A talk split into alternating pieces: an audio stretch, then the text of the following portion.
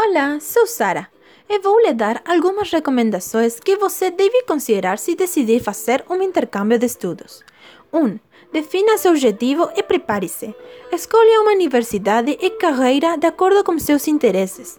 Você deve ser informado com antecedência sobre os conhecimentos necessários, sejam acadêmicos ou sobre o destino que você escolheu. 2. Veja a situação de imigração. Faça o seu passaporte o mais rápido possível, porque é um processo que pode demorar mais do esperado. Alguns países exigem que você acredite solvência financeira, que faça testes biométricos ou mesmo que tenha seguro médico. 3. Alojamento. Arranque alojamento o mais cedo possível. Comece a procurar cedo e não deixe para quando chegar ao seu destino. Algumas universidades têm residências estudantes ou catálogos de locais seguros para alugar. Em muitos casos, esta opção é mais segura e barata. Desfrute da sua experiência.